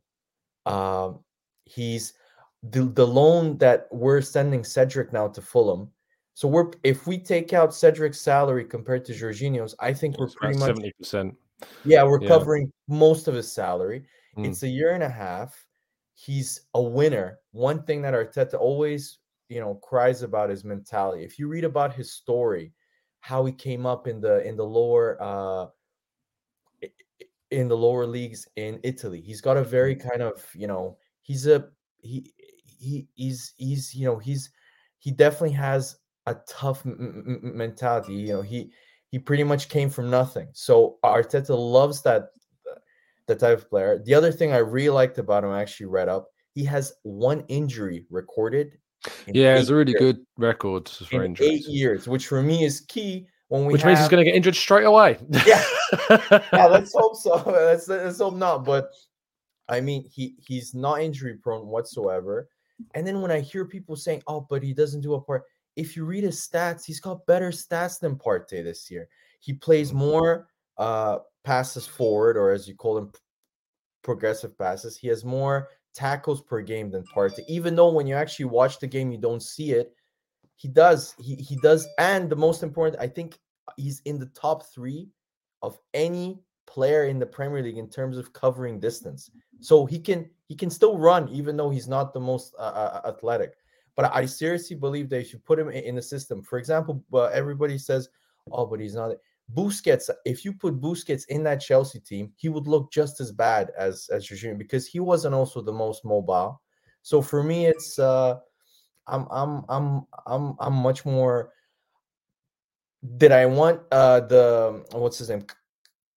Caicedo? Yes, I would have Yeah. loved him. Yeah, of course. But Brighton just I, why would they sell him now? They they're they're in the FA Cup, you know, they're playing really well, and they're also within a shout for for for European place. I think the owner of Brighton thinks about it and says, even if they give me 80 to 90 million, getting into Europe for the first time in Brighton's history is far more significant than mm-hmm. than selling him now. So yeah, that's that's one. No, I think you've made some really good points. Well raised. I kept on thinking up of a question and then you answered it. So you know Yeah, you summed it up really, really well. No, just just to round things off very briefly because I've got uh, a few more callers to get in the show as well. Rating out of ten of the window. Um, that's that's actually I've been I've been kind of thinking about it. Mm. It's definitely I'm I'm swinging between a seven or an eight. I wouldn't put it as an eight because I do agree with some of the more negative viewers that it is a worrying sign that all of our number one targets now we're having uh, Mm. a, a, a, a, a, a history of not um, getting them them, in a way. yeah.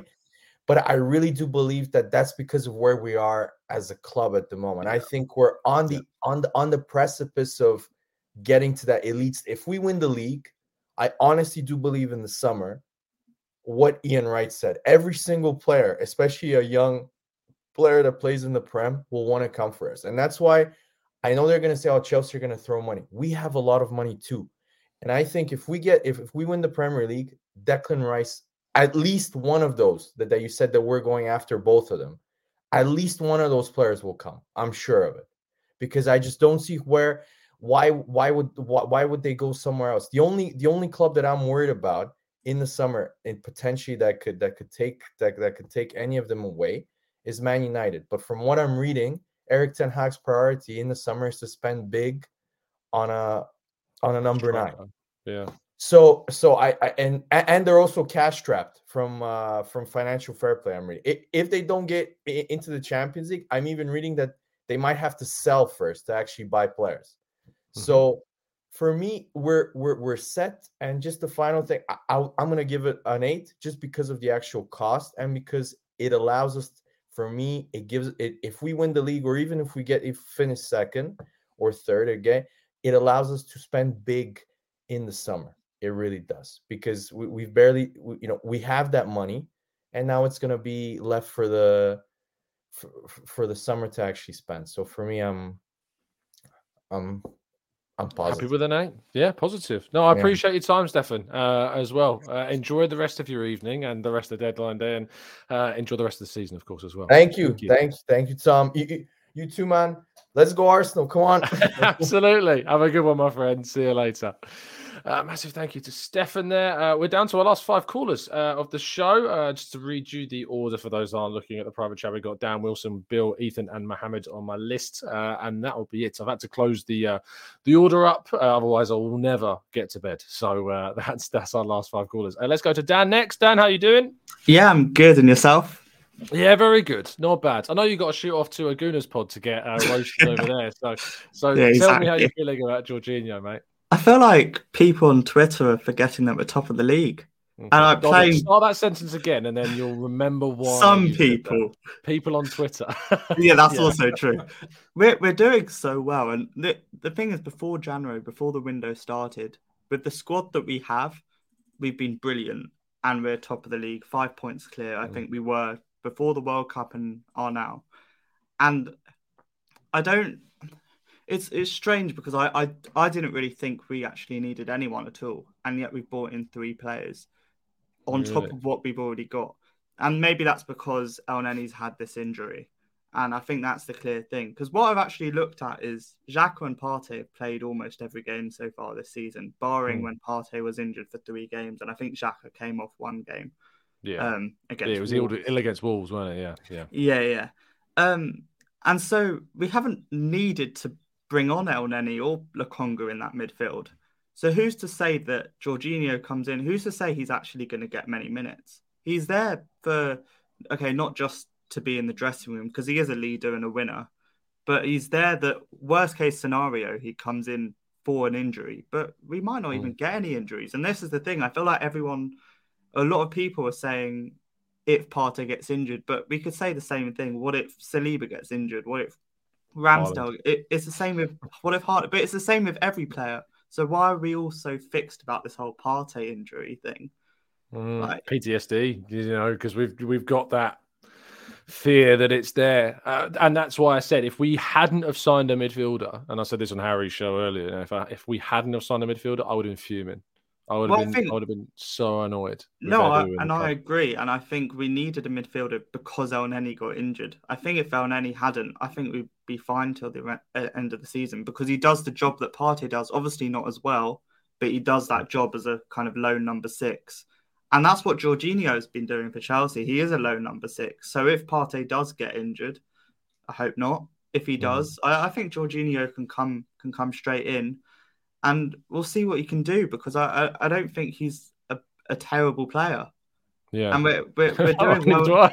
no, and we're, yeah. we're doing well in the league. Like I just I just don't see it. And bringing in Kiwior as well for depth. Where, where also remember we're we're out of the FA Cup now. We've not played mm. League Cup football. Europa League doesn't start for late for later. March. Yeah. The, exactly. These Premier League play they're Premier League players. They can play week in week out. So I, I don't really see why there's such a need to have so many players. But we're, we're bringing three players in, and that that's the good thing. Like we have got extra players that had we bought Caicedo for 80 million, it's almost like he probably wouldn't play that many games. Or if he does, I, I wouldn't know where well, he. I'm, he wouldn't have started. You know. Well, exactly, and that's spending 80 million. Would you not rather kind of save that money to spend in the summer when maybe we've scouted a bit more, seen what who else is out there? Declan Rice might might come in handy, and yeah, we could sign both of them. But what Mm. what if Patino keeps playing well at Blackpool? And that, it, it's just like I'd rather wait till the summer when you've got more time to really have a look.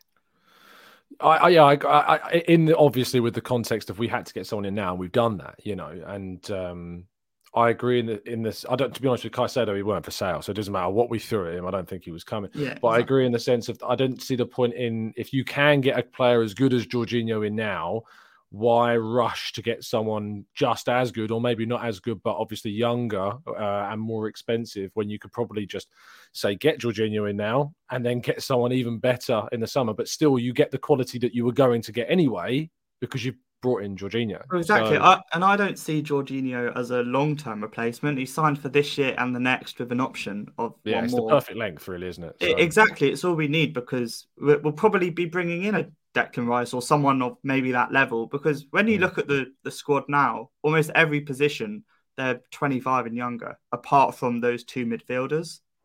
Yes. So we're building that team for the next four or five seasons, and that's where those two midfielders come. Jorginho's not one of them because he's just kind of someone who's going to be within the team. It's like Xhaka and Partey. I mean, they can only go for so long, but I, I can imagine we'll be we'll have a 25 year old in midfield next season. Mm, yeah, absolutely. Um, Dan, score out of 10 just to wrap things up? Give it a nine. Wow, that's up to fair Because play. we're, No, we're- fair. we're top of the league and, have, and we've improved our squad. I, I, I don't really understand why it's anything less, to be honest. Okay, fair I'm- I'm enough. happy. Fair enough. I, I, I go with slightly less. I, I, one of the reasons why I go slightly less is I don't know why we've let Lokonga go. To be honest, um, But he needs wasn't play. playing anyway, and that's Yeah, the thing. My issue is if we have those injuries and we've let him go, I'm going to be worried about that. Um, but yeah, that's that's the only reason. That's the only gripe I And really I, have. and I guess Yeah. we'll see in we'll see in May if Yeah. if we've had Oh, those yeah. injuries, and Exactly. if we haven't, then and, and we, we're top of the league, then great, and job done. Absolutely. Dan, go enjoy the Gooners pods. Try as, as you I'll can. I'll speak to you soon, fella. Speak soon. Bye. Have a good one. See you later. Uh, let's uh, let's bring in our next caller. Wilson's up next, uh, who has been waiting a very, very, very, very long time to get on the channel. He's already rubbing his hands together. How you doing, Wilson? Good evening, Tom. I'm good. I'm good. I've got some things to say. Um, Good. I I have, have to say, to Wilson, you are one of the most committed listeners we have because I, I'm often read out your message going, "What on earth?" is how you start off your messages. I know, I know, I know, I know. Um, I have to say, I feel a bit mixed overall. Um, simply because I felt with Trossard, we already know the impact that he's made already. He caused Man City, Man United a, a lot of problems. Yeah. He's been a great signing so far. Um, who's that? Who's that? What's the name of that Polish son? Uh, Kiwior. Kiwior, yeah. Um, I've, I've I've not really heard of him, but I've heard he's has. got he's. I, I, I, honestly, I've not heard of him, but Yeah. I've, I've heard he's got potential there. Mm. Um, who else? I mean, one, uh, Jorginho. Oh my god. Uh, oh yeah, yeah. I mean, Jorginho. The moment I heard Jorginho um coming to us, I was absolutely fuming. I, Mm. I, I at one point I wanted to smash my phone because of that. but but but but when, I was thinking more about it, Yeah. let's be honest, Jorginho is experienced. Mm. He's a Champions League winner. Mm. He's a Euros winner. Mm. And also, I feel he's going to help some of the younger players as well. Because we all know, Tom, when it comes to any title race, you need coup, you need you need experienced heads to Yeah. help the players go through to get it over the line. I feel like Jorginho will help us that.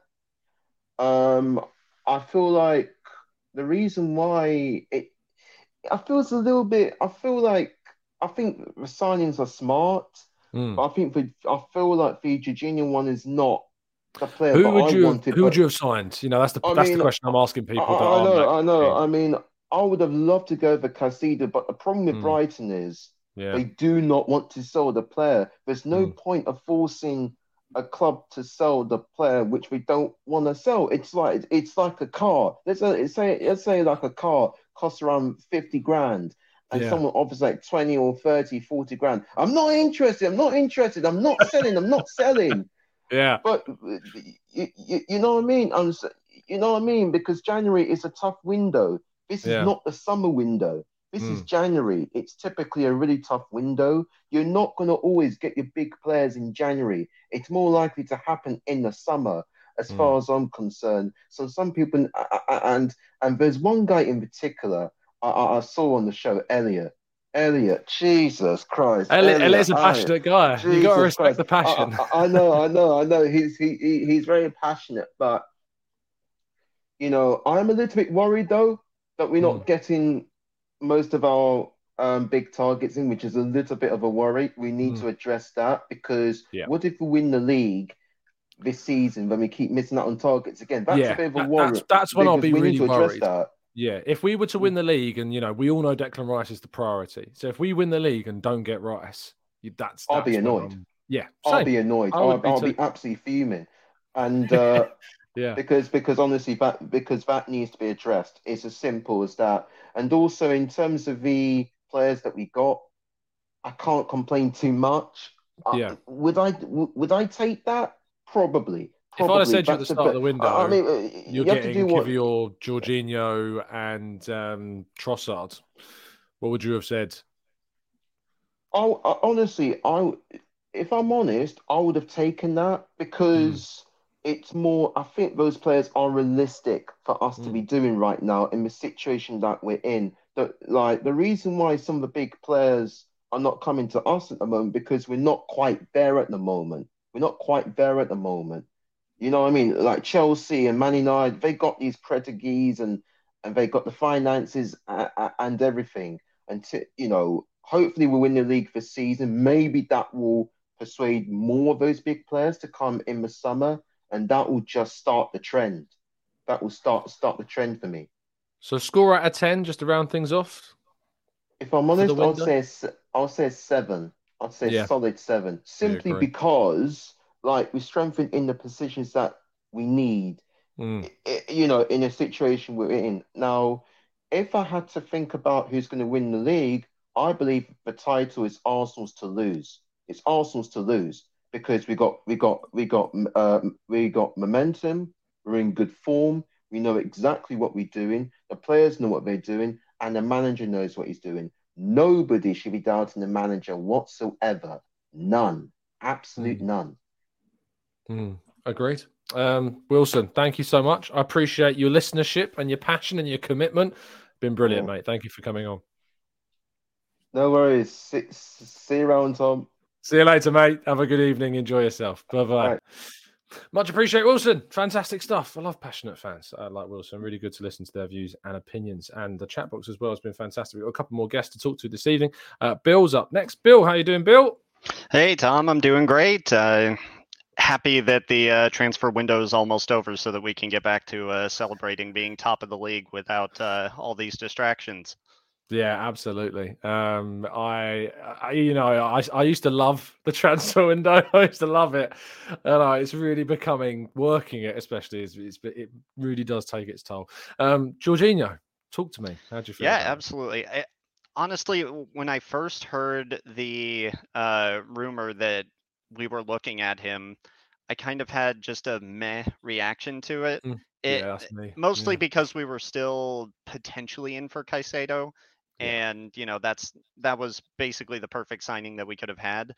But the more I, eh, the more it became reality, the more I kind of grew into it because, especially once I heard the terms, it's a short uh, contract. You know, 18 we months, yeah. we only need it. We only have him for 18 months. I I, I mean, six months would have been uh, more of a perfect uh, contract, but he, there's no way he's going to sign for that. Um, but yeah, it, I think he gives us exactly what we need uh, to really push for the title. Which, if you're not going to get that guy who covers us both in eh, the now and in the future, which Caicedo almost certainly would have done, I think the priority had to have been covering us for the now, which is uh, really what Jorginho does. Um, and it, the more I think about it, we were looking at Caicedo, we were looking at Mudryk. Both of those were going to cost, if they were even going to be sold, north Mm. of 80, 90 million, uh, if not more. Uh, and looking at the three uh, signings that we got in this window, it, I think we got them in for less than 60. And Yeah. Yeah. Yes. Trying- Yes. Definitely. Definitely. yeah, so if you had told eh, honestly, I would have been surprised if we had bought one or two. eh, I would have been surprised if we had bought two uh, players. I in. remember. I remember when we did because you came on one of the previous uh, phone-ins. Uh, I think it was it after Trossard, yeah. And we were sitting there, and I remember a lot of us were saying like, "How many do you think we'll get?" And I think we're like, "This might be it." You know, Right. this, it So might just be that- Trossard. the fact that we have three in in positions that um, we really needed cover, and at least two of them are Premier League proven. They're ready to hop right in. Obviously, Trossard's shown that he's ready to just step right in. Uh, I, I really think this window has been better than we would have expected. Um, just from what we've uh, gotten in. Obviously, the big disappointment is that we're not getting our uh, first i i our first priorities. Mm. But I really think it, when you look at the type of people we were going for, those are really summer signings, and I think people are forgetting like. I, I I looked this morning, uh, and out of the big six, even like the top seven or eight, we have brought in the most players this January. I mean, you look at Other Man than City. the obvious. Well, of course, Yeah. yeah. other than the money machine, uh, Yeah. Todd Boehly, But, they're not top uh, six, remember? So it's just a fair. right? You're still I- right. Yeah. yeah. You get. Yeah, we're not we're not talking about you know tenth place and below, and but um, yeah, I, I was looking at it, and that's kind of what you would expect for a January window is one, maybe two signings if you're desperate, and we're seeing now that we're willing to bolster this squad to really push for the title, even if it's not you know our first priorities. I, I, Yeah. We saw last summer that you know we had our one priority that we were like, okay, if we can give Vlahovic, we'll go for him. We didn't, we got, eh, and then we didn't get anything. This time around, we have our priorities. We want to go for these guys, but if we can't get them, we shifted. We got someone in because we know the opportunity that we have in front of us, and I think that's been really smart. Mm. Yeah, absolutely. And in terms of a, I mean, I- I'm expecting a positive answer here, but a score out of ten for the window. I mean, I've got to give it at least an eight. Um, obviously, losing Lokonga is going to be it, it's Yeah, odd, don't but I. I I think that's more for him than for us. Yeah, I is. think he he really needed some time to just um, get some minutes under him, which he wasn't going to do, especially if he was uh, here with Jorginho. Um and I mean, we're shipping him off to Patrick Vieira, so uh, Mm. hopefully he gets some great experience there. Uh, but other than that, I, the signings have been great for me, so Mm. definitely got to give it a solid eight. Yeah, fair play, uh, Bill. Thank you so much. Uh, you got your own channel as well. Make sure to give it a shout out. Uh, not not my own YouTube channel. It might be coming soon, but uh, I do have a uh, blog, Goonerworks.com, uh, Yeah, that's where I'll I post every once in a while. uh, but yes, uh, yeah, you can follow me on Twitter to see if and when I uh, post on there. Lovely stuff. Thanks, Bill. Always a pleasure to talk to you. Speak to you soon. Yep. Have a good evening. Likewise, Tom. See you later. See ya. Bye bye. Uh, lovely stuff. Uh, we're on to our final caller of the evening. Uh, he's waited very, very patiently indeed. It's Mohammed. Doing, Mohammed? You good? You well? Hi Tom, my friend. How are you after a long time? Yes, I waited very, very patiently to be with It you. No. It's, it's a, I'm afraid it's a first come first serve, and they like line up all along the bottom of my screen, and uh, that people are very quick uh, to get into the show. So to be fair, there's been a lot of people. I keep getting notifications up on my screen saying people have been trying to join but can't get in because it's it's full. So apologies for those that couldn't make it onto our our phone in. But Mohammed, let's focus on yourself. Uh, Jorginho, January window. How are you feeling? Look, uh, Tom, you know me. I'm realistic enough to analyze the situation as it is uh, always I'm not against the persons at all. Uh, and, uh, I'm an Arsenal fan. I love Arsenal to succeed.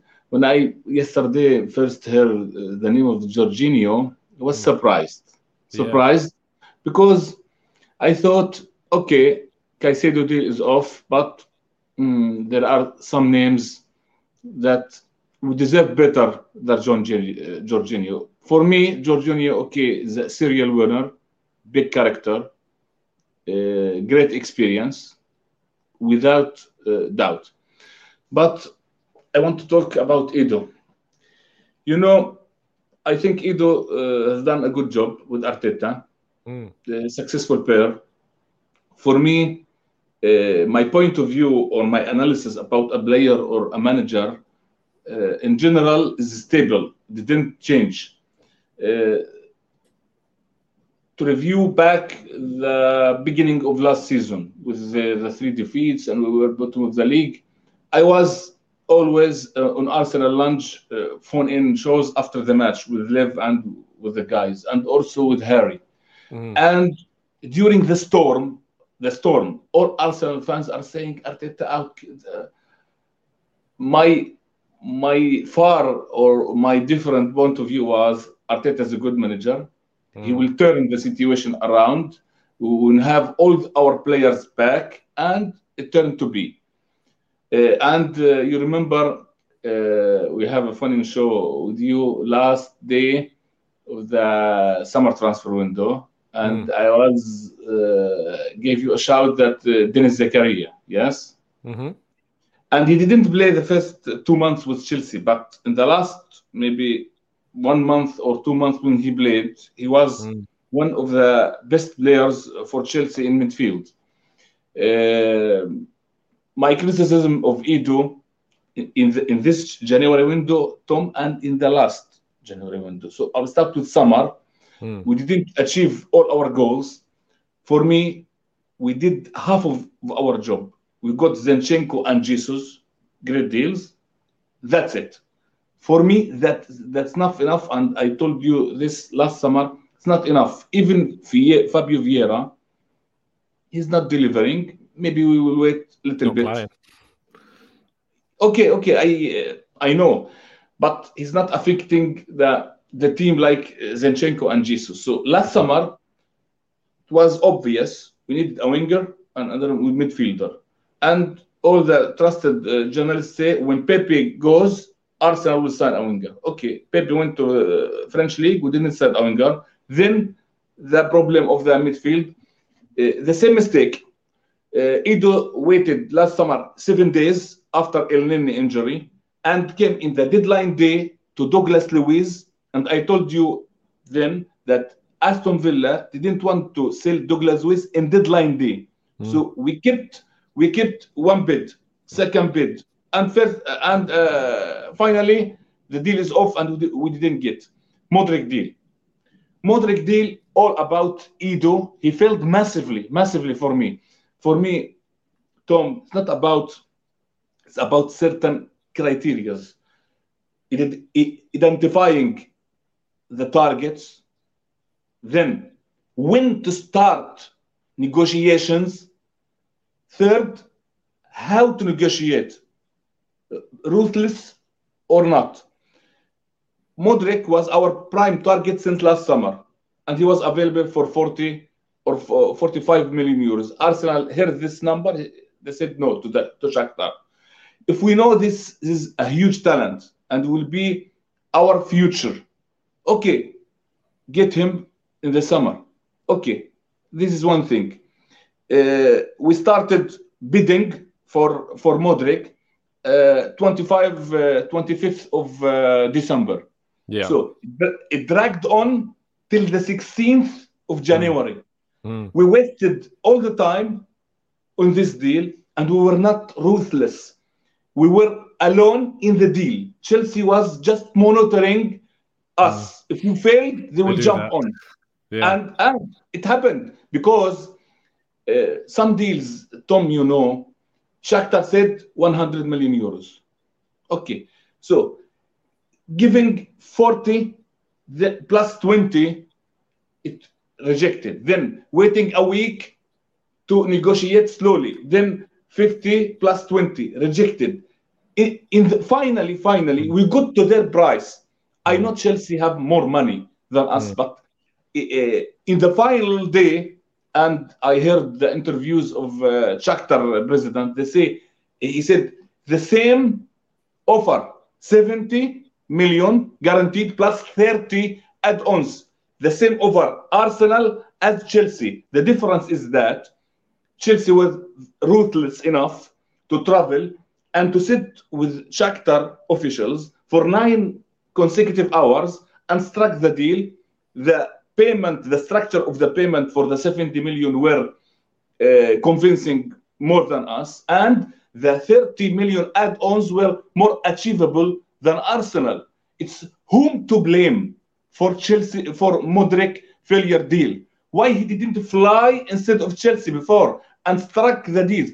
We have money. We have money, but we we must be ruthless to to uh, strike uh, successfully our prime targets. When when I was waiting and you said this breaking news that Chelsea now closed the Enzo Fernandez deal, really bad feeling hmm. because we are top of the league, not Chelsea.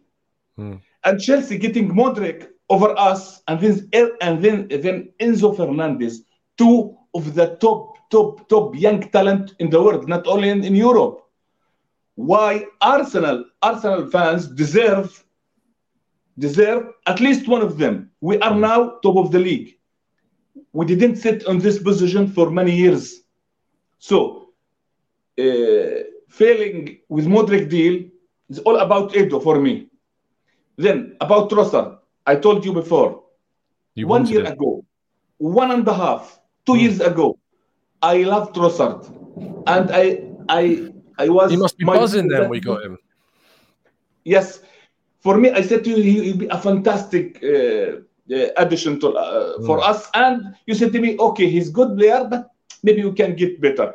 Mm. Okay, now I'm very happy with Trossard. But concerning the midfield, why we are waited until Elneny injury to move, like last summer? Exactly, Tom. Okay, Elneny injured, and we had seven or eight days or more uh, to the January closer. For Caicedo, uh, another uh, small point, but it's important. And Tom, you didn't mention it about Caicedo. You said that okay, Arsenal gave 660 and 70 and uh, what Yeah, to do more and Brighton. But the main point you didn't mention why we moved for Caicedo four days or five days only before the closure of the window. This is the main point. Yeah, This yeah. is- I did say that. To be fair, I have Yeah, said yeah. I said we've been too slow. I said in reflection, the Mudryk deal is. I look at it as a mistake because, and the reason why I look at it as a mistake now is because the amount of money we've bid for Caicedo after spending 49 million pounds on Kiwior and Trossard, it clearly means we have the money. So why didn't we go in and just buy Mudryk? Because the money's there. That that's that's the big issue for me in this window is that there's no defense for us not getting Mudryk. There's none. You can't. When I when we Yes. when we missed out on Mudryk and I came on the phone in show, I was I completely unaware of how much money we had. Right, and if we're going to go and bid 70 million uh, euros guaranteed plus 20 something in add-ons which was slightly short of chelsea's i'm sorry but i hold my hands up from that phone in show you can go an extra 10 million euros if you are then going to try and bid an absurd amount of money for Caicedo just less than a week or well, just over a week or so later. So yes, there is there is contradiction in this window from Arsenal. There is mistakes from Edu in this window. I you know I'm absolutely holding my hands up to say And believe fine. me, believe me, Tom, believe me, if we, we if we bid for Caicedo at the beginning of the window, Brighton will sell because they have all the I- time. I, maybe maybe maybe It's logic. But uh, in the final days, they said no, no. So no is no. Why Edu kept first bid, then negotiation, then second bid, and they said no, no, and the, the window came to closure. Where is where is the what is So are our you, done, option? are you done with him now? Are you done Uh, with no, him? no, no, no, no, no, no. Just, just, uh, just to have. Uh, I think he and Arteta uh, are doing a great job. But this, this point, these specific points, Tom, are important to mention Yeah, I agree. because to learn from in the future and and about the midfielders. Uh, Arsenal Uh, could go to Brighton. He is on the market or not? He's not on the market. Okay, I will see my choices and my choices, Mohammed choices is Onana, and I and, and I think Onana for 50 million we can get get him. For me, Yunus Musah, I'm convinced that he's a huge, huge, huge talent. I know he's, he's playing six and eight. He can play six. He played at the World Cup with the, the US at the number six uh, position. He was fantastic. I think for me, he's only 20, our academic graduate. For me, I see him a long-term replacement for, Partey. The third name, he was available at the beginning of the window. Sofyan Amrabat. Fiorentina set 40 million euros price for him. Today, Barcelona tried to sign him. Fiorentina said no, not on deadline day. He was available at the beginning of, of the window. So Onana, Yunus Musah, Amrabat, the, the third uh, choices for me, and maybe Tielemans come after them. so so for me, for me, those those choices, Tom, Hmm. would be achievable in this window. Yeah. Yeah. And, No, and for I- me, and yes, I should say I take on board the points, and I think that what I liked when I said to you, "Are you are you Edu out?" based upon everything that because I think you've raised valid criticisms, and you said no.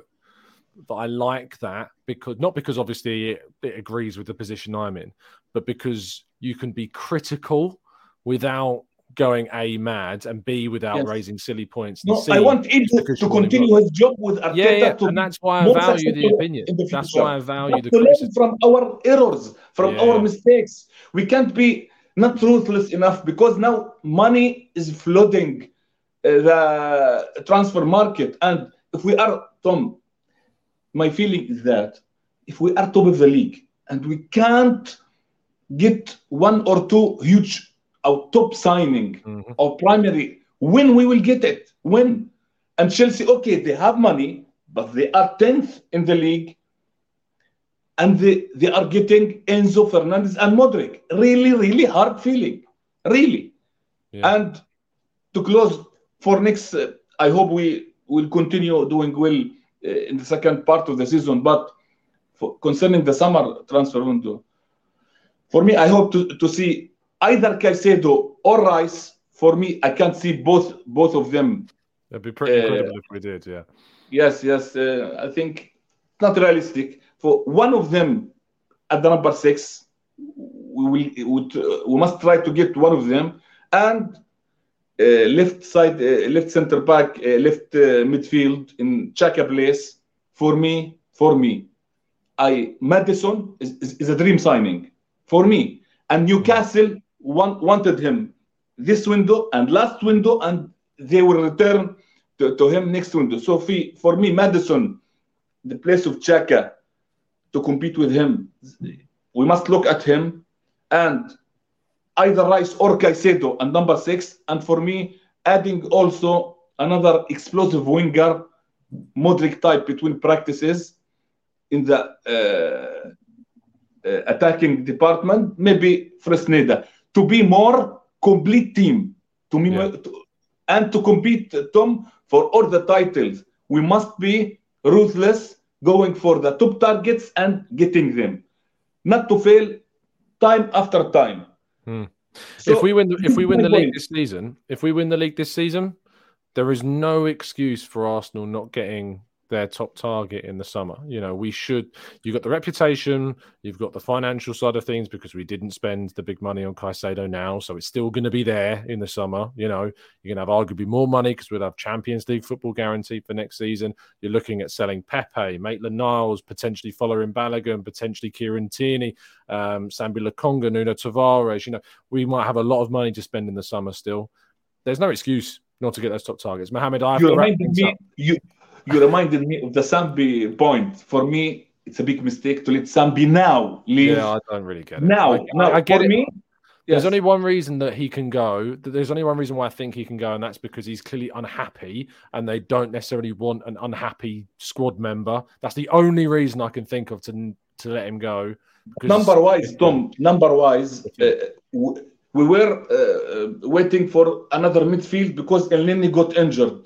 Mm. So we got him, and we we allowed Sambi to move out. So we we are still short number wise in midfield.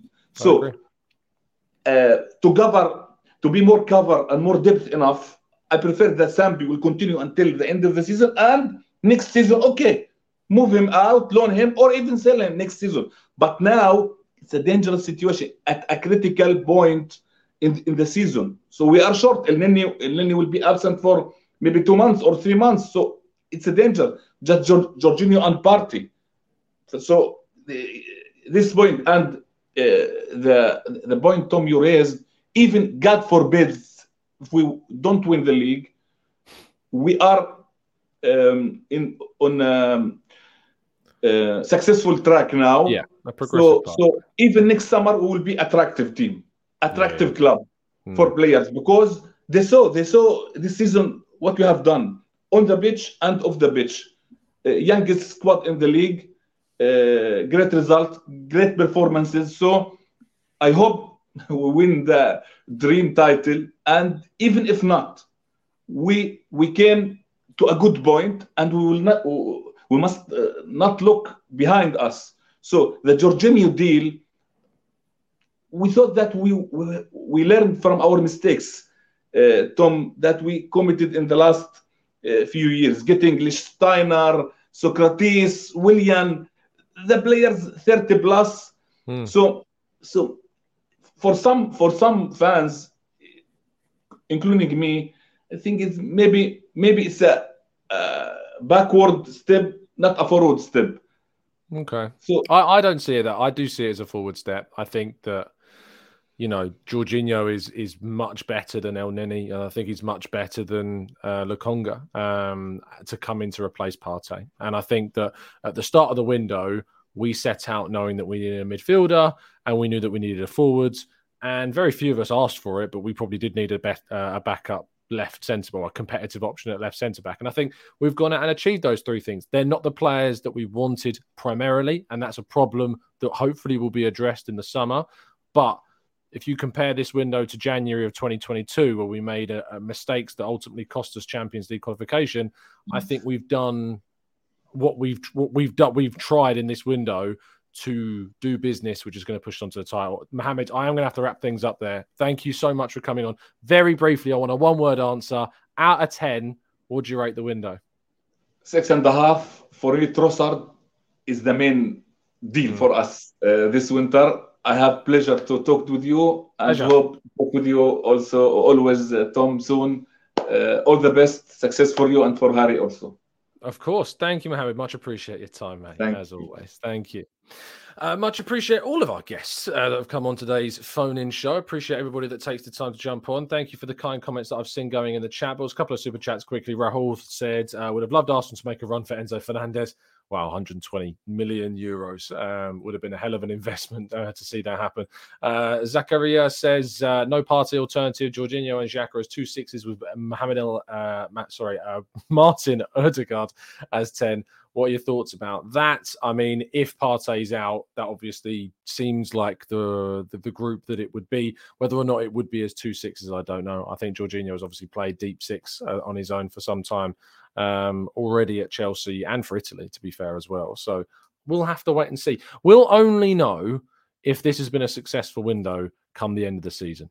We will only know if this window was a success, if whatever happens with Partey, if he gets injured, if he comes in um, and he's and he you know covers him well, if he makes mistakes, if he's not good enough, it would change how we view this window. Uh, and so it's, it's it's very unfair of me to always ask people for their ratings out of ten for windows because we don't know what's going to happen. Um, but I'm excited. I'm excited to see what's going on. I'm excited the window's closed um, because it means that you know this kind of chaos is not going to be there. But uh, the 8 a.m. shows will, of course, still uh, be there. Uh, if you've made that a part of your morning routines, uh, don't fear. We'll be back, of course, tomorrow morning, 8 a.m. to discuss, of course, the fallout from deadline day and look ahead to the game against Everton at the weekend. Mikel Arteta's press conference is on Friday. I'm going to be there, so it'll be interesting to ask Arteta some stuff about the fallout to the window as well. Um, so yes, lots of stuff to be excited about, lots of games to come. Uh, thank you everybody for listening. I will see you again very very soon, and as always, up the Arsenal.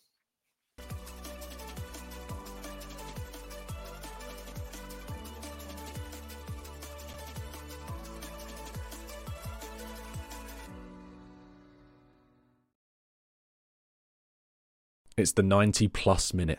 All your mates around, and you've got a McNuggets share box ready to go, and you know a late winner's coming. Your mate's already got booked for a double dipping, and you steal the last nugget, snatching all three points. Perfection. Order now on the McDonald's app for your McDelivery. You in? At participating restaurants 18 plus, serving times, delivery fee and terms apply. See McDonald's.com. This podcast is proud to be part of the TalkSport Fan Network. Talk Sport. Powered by fans.